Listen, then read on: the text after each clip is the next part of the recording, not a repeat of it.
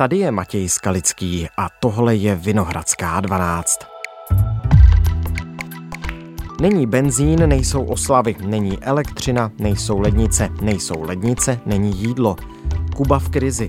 Zase. A teď v době sedmdesátého výročí začátku revoluce. Přijde na pomoc Čína? I na to se ptám Edy Freislera, mého kolegy ze zahraniční redakce, který osud Kuby bedlivě sleduje.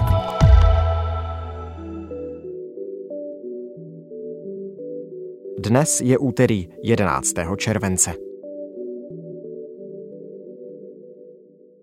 Ahoj Edo, vítej ve Vinohradské dvanáct. Ahoj.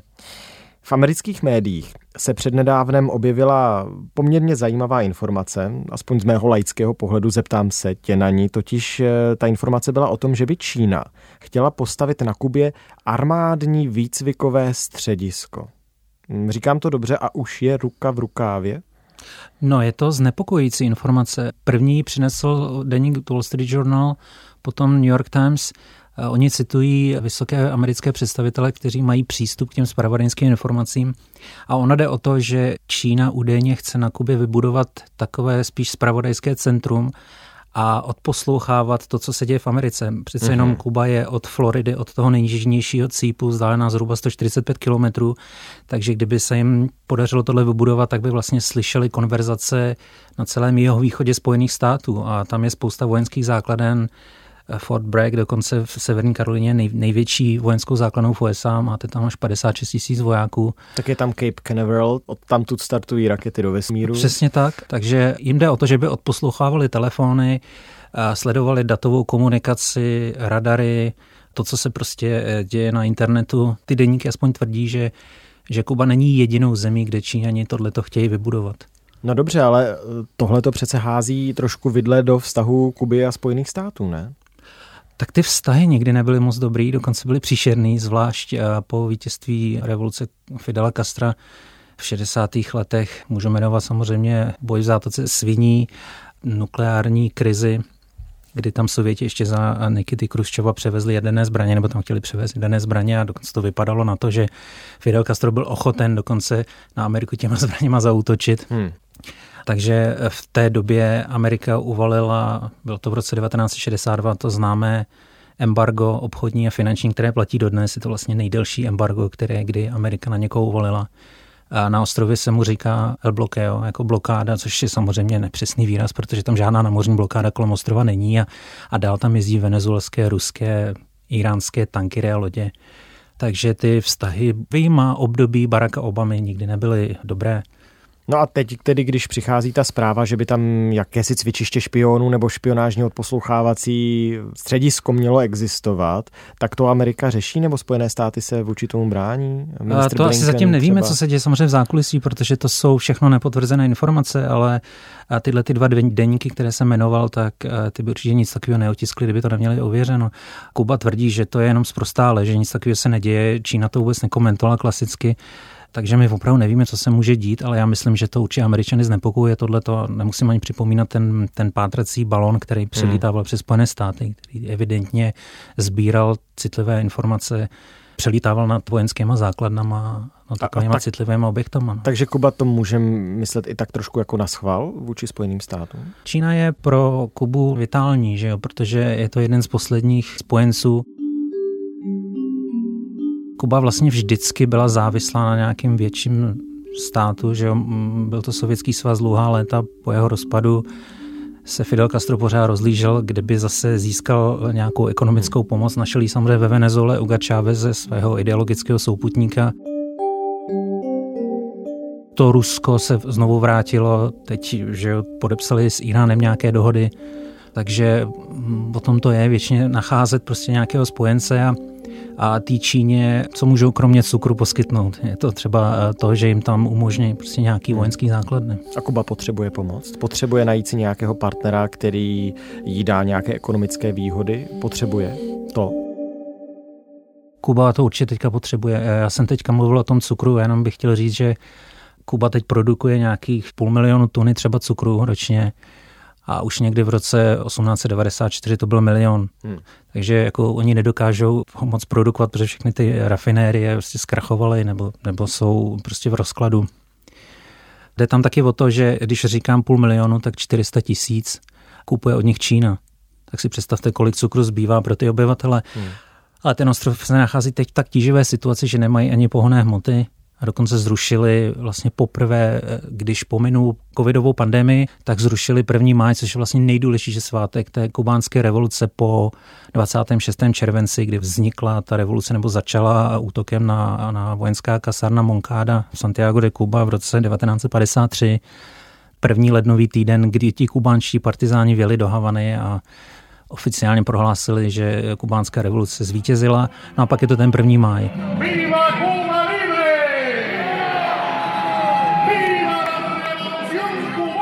A ten první máj je většinou o tom, že kubánské úřady doslova svezou lidi z celého ostrova autobusy na to náměstí revoluce do centra Havany. Takže tam máte prostě milion lidí, kteří pochodují a režim může říct, podívejte se, máme absolutní podporu lidu.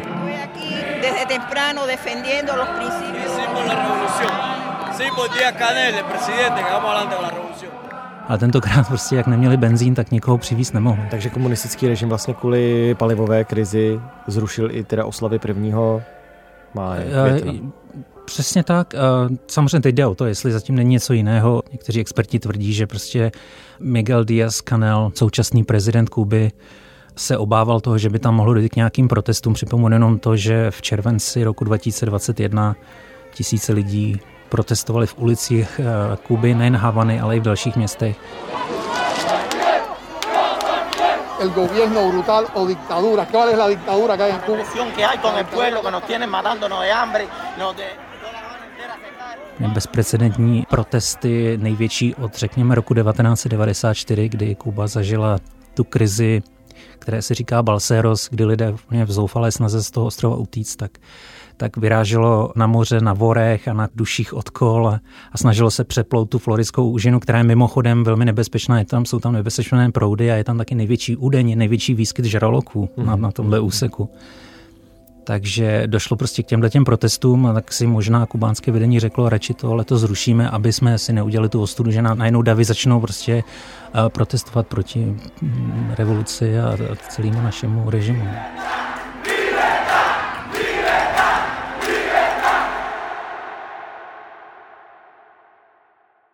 Proč na tom Kuba je tak špatně? No, ona prakticky má problémy každou dekádu, jo.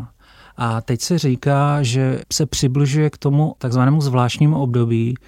To je vlastně výraz Fidela Castra, který tak označil devadesátá léta, kdy po rozpadu Sovětského svazu najednou ta Kuba přišla o mecenáše, o sponzora prostě veškerého života, revolučního života, jak to na Kubě říkají. A ta země se dokonce, tvrdí se, ocitla na hraně hladomoru tehdy. Byla tam opravdu tak špatně, nebylo jídlo, obrovský výpadky elektřiny, znovu nebyly pohonné hmoty, úplně se tam ten život zastavil. A teď si představte, že jste v nějakém domě, kde nemáte možnost si zapnout ani ventilaci, je to přece jenom tropická země, je většině tmá, máte hlad, co dál. Že? A teďka, a já jsem mluvil s Kateřinou Březinovou z Metropolitní univerzity a ta mi řekla, a ona tam byla teďka na podzim. Navíc ten ostrov zasáhly hurikány, což samozřejmě té ekonomice taky nepomáhá. V nějakých oblastech trvalo téměř tři měsíce přivést zpátky elektřinu. A ta situace... A ona mi řekla takovou zajímavou větu, že spoustu těm Kubáncům jde o to zachránit svoje lednice a mrazáky. Takže si vemou ty lednice a jdou někam, kde je prostě elektřina tak, aby se jim neskazilo jídlo, protože ho mají tak málo, že kdyby se jim skazilo, tak by okamžitě hladověli. Takže po sedmdesáti letech revoluce oni jsou v takovéhle situaci. Našla jsem Kubu v tom, co dělá nejlépe, a to je skutečně umět z toho minima vykřešat takové jakoby snahu a zdání normálního života nebo snahu o pokračování. Těch důvodů je samozřejmě hodně. Ona se nedaří ani Venezuele, která je sponzorovala po Sovětském svazu a nachází se prakticky taky v ekonomické krizi, takže těch ropných tankerů přijíždí daleko méně do Havany, i když se Maduro, Nicolás Maduro, venezuelský prezident, stále snaží Kubě tu zlevněnou ropu nebo ropu zadarmo posílat v rámci pomoci. Kuba samozřejmě, což už je známý fakt, Venezuela posílá síť agentů a velitelů a vojenských plánovačů, aby náhodou prostě chavismo neskolabovalo nebo aby, aby nečelilo nějaké interní rebely, tak se o to ty Kubánci, ty kubánští agenti starají, aby zahasili jakoukoliv, jakoukoliv krizi nebo jakékoliv povstání uvnitř třeba venezuelské armády.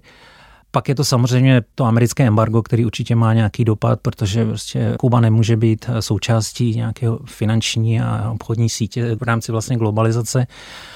Pak je to určitě covid, protože i Kuba samozřejmě uvalila na, na své obyvatele karanténu dost, dost přísnou.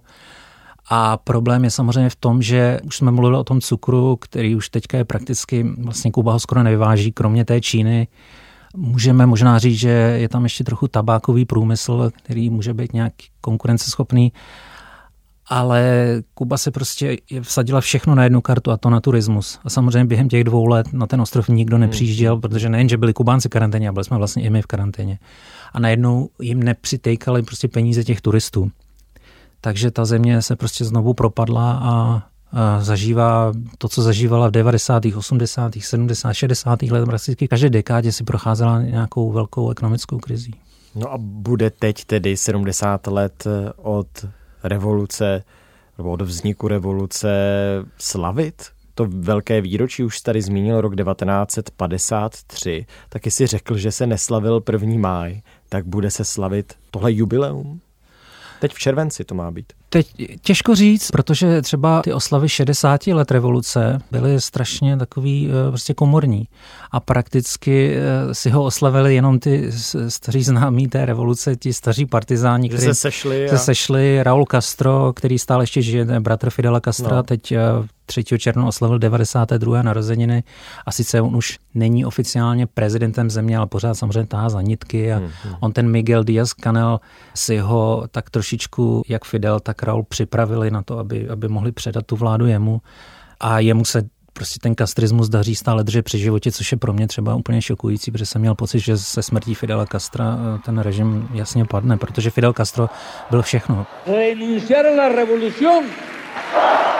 On byl v instituce. On byl nejvyšší politický činitel, on byl nejvyšší voják, nejvyšší soudce, on byl hlavní meteorolog, on byl, on prostě vždycky přišel na tu televizi, do nějakého televizního studia a hodiny a hodiny mluvil o nějakém problému. Já si, když se mě někdo ptá, co je pro mě vlastně ten kastrismus. No, no, no, co to, jako tak, definuješ? Můžeš to definovat? No tak je to systém založený Fidelem Castrem s antiamerickými tendencemi, který tvrdí, že chce vybudovat rovnostářskou společnost, solidární, že všichni budou mít dobře, že to bude prostě bezstřídní společnost. A je to samozřejmě totálně spojený s osobou Fidela Castra. Ono je na něm zvláštní, nebo na něm bylo zvláštní, že já jsem ho snad nikdy neviděl se usmát. On nikdy snad neřekl žádný for. Vždycky to všechno bylo hrozně vážný. Na hranici prostě skoro nějaký smrti. Ostatně dlouho na tom ostrově, když jste ho projížděli, tak jste tam viděli slogany socialismo o muerte, socialismus nebo smrt. Teď je to spíš jednota a, a národ a musíme být prostě spolu proti všem krizím a všem útokům, kterým čelíme. A pak ještě, co se týká toho Castra, bylo zajímavé to, že existoval dlouho pořad politický, který se jmenoval Kulatý stůl.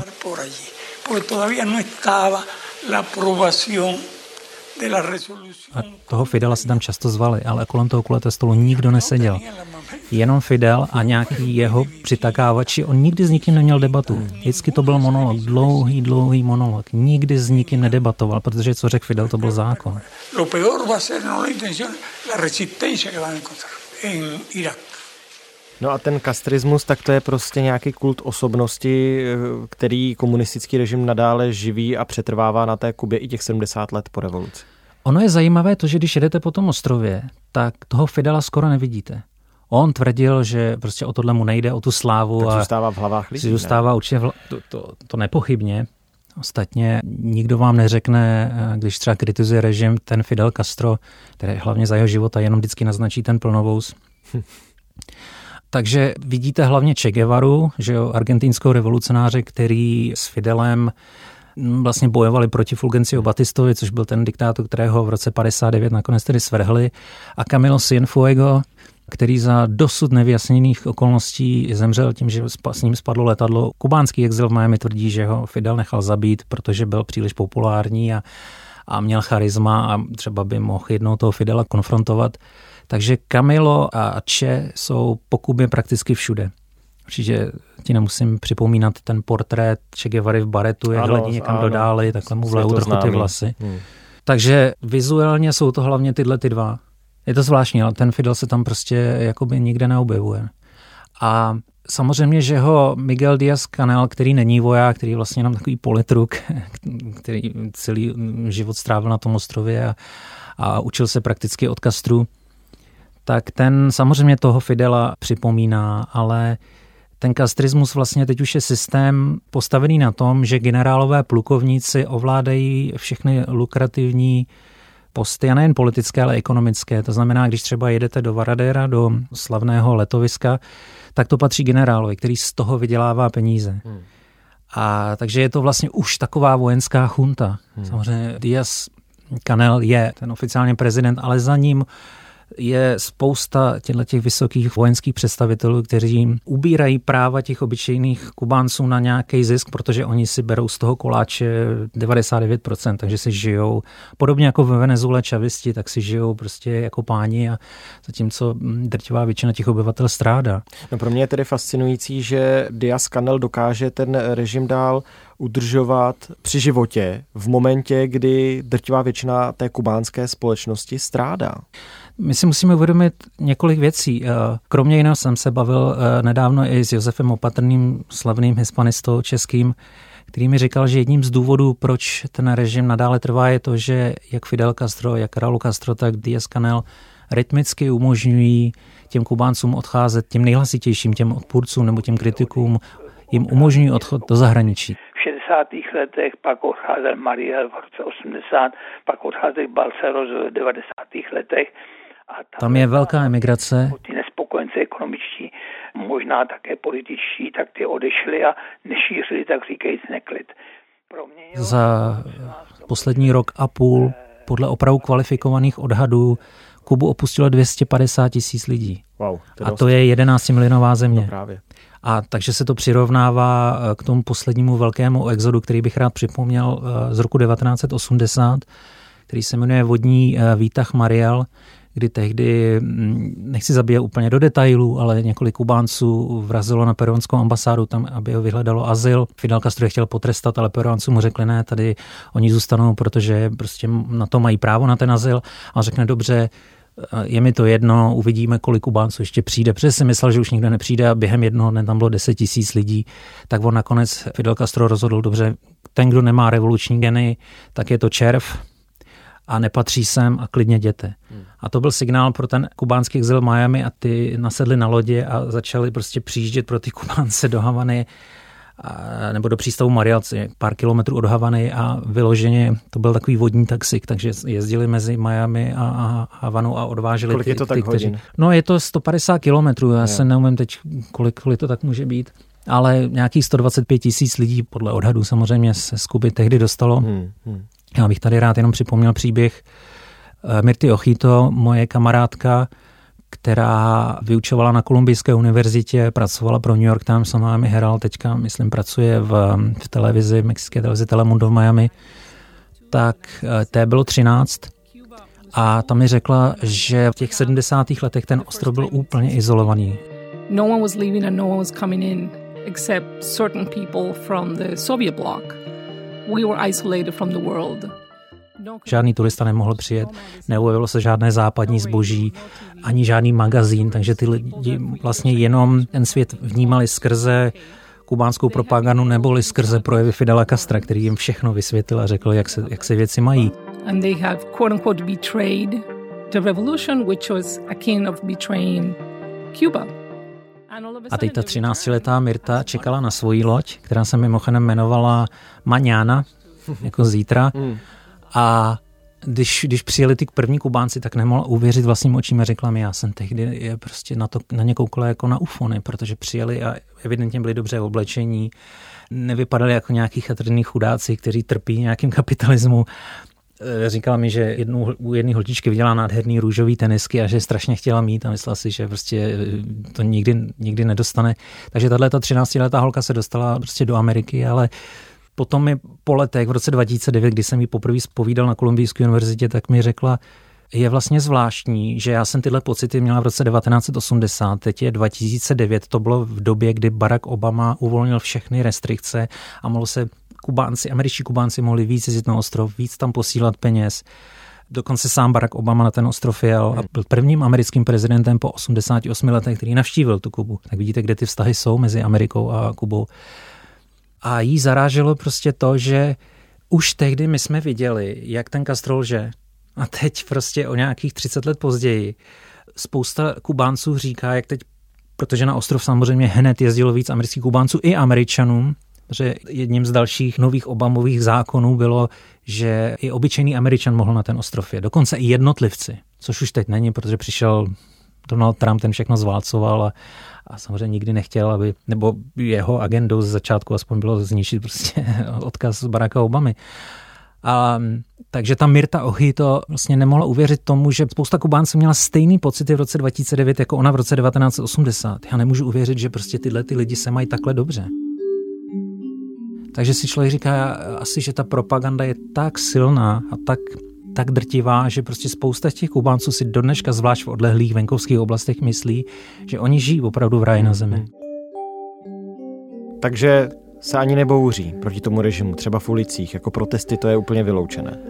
A to se vracíme k tomu červenci dva tisíce dvacet jedna, kdy tisíce lidí vyšli do ulic. Jo, pravda. A ne, nejen, nejenom v Havaně. Protože když vyjdete v Havaně, přece jenom je velký město a můžete tam být trochu anonymní v tom davu, ale když vyjdete v nějakém městečku, který má třicet čtyřicet tisíc obyvatel, tam, tam vás hned znají. No, ale co se stalo? Jestli si Díaz-Canel vzal nějakou lekci od Fidela a Raula, tak je to perzekuce a represe. represe a podle odhadu nejméně tisíc lidí má teď nějakou zkušenost s vazbou a teď jsme se dozvěděli, že skupina zhruba dvacet Kubánců z východní provincie, z Oriente, kolem města Olgin, tak dostala dvacetileté tresty hmm. za to, že údajně organizovali a zúčastnili se těch protestů. Samozřejmě ten režim to nazývá rebelí a snahou prostě o nějaký, nějaký svržení režimu, ale dostali dvacet let jenom za to, že vyšli do ulic protestovat. A ty protesty nebyly hned namířeny hned proti kastrismu, ale proti tomu, že ty lidi nemají peníze, že výpadky elektrického proudu trvají dny, že se jim kazí prostě třeba to maso, to cenné maso v těch, v těch lednicích, že prostě nemají ani možnost pořádně někam vycestovat, nic vidět. Takže to bylo spousta problémů, proti kterým protestoval, ale zvrhlo se to samozřejmě proti tomu, že protestovali proti socialismu a proti samotnému Fidelu Castrovi. Takže teďka je ten plán kamarádíčkovat se s Čínou, a aby se zlepšila ta ekonomická situace třeba právě i v zemi, tak jsou to dva komunistické režimy, tak by si mohli rozumět. To, státům se to nebude líbit. To určitě. Já bych ještě znovu teda připomněl tu Venezuelu, protože se tvrdí, že, no, další že Venezuelané během té nedávné obrovské krize, tak vlastně tam šlo o to, aby neskrachoval nejen čavismu, ale i kastrismu. Hmm. Že? Takže tyhle ty dva režimy se budou navzájem podporovat tak, aby se drželi při životě. A když do toho ještě do toho mixu dáme Rusko a Čínu, tak asi ty režimy budou pokračovat dál. Bohužel. Edo, moc díky za tvoje vyprávění. Děkuji za pozvání. Tohle už je všechno z Vinohradské dvanáct, z pravodajského podcastu Českého rozhlasu. Dnes s Edou Freislerem, mým kolegou ze zahraniční redakce. Probírali jsme spolu nelehký osud Kuby. Eda je skvělý vypravěč, takže věřím, že to byl zajímavý poslech. Naše další epizody najdete na webu i rozhlas tečka cé zet. Podívejte se tam pod záložku Vinohradská dvanáct. A nebo nás začněte odebírat v podcastových aplikacích. Pak vám neunikne už žádný nový díl. Naslyšenou zítra.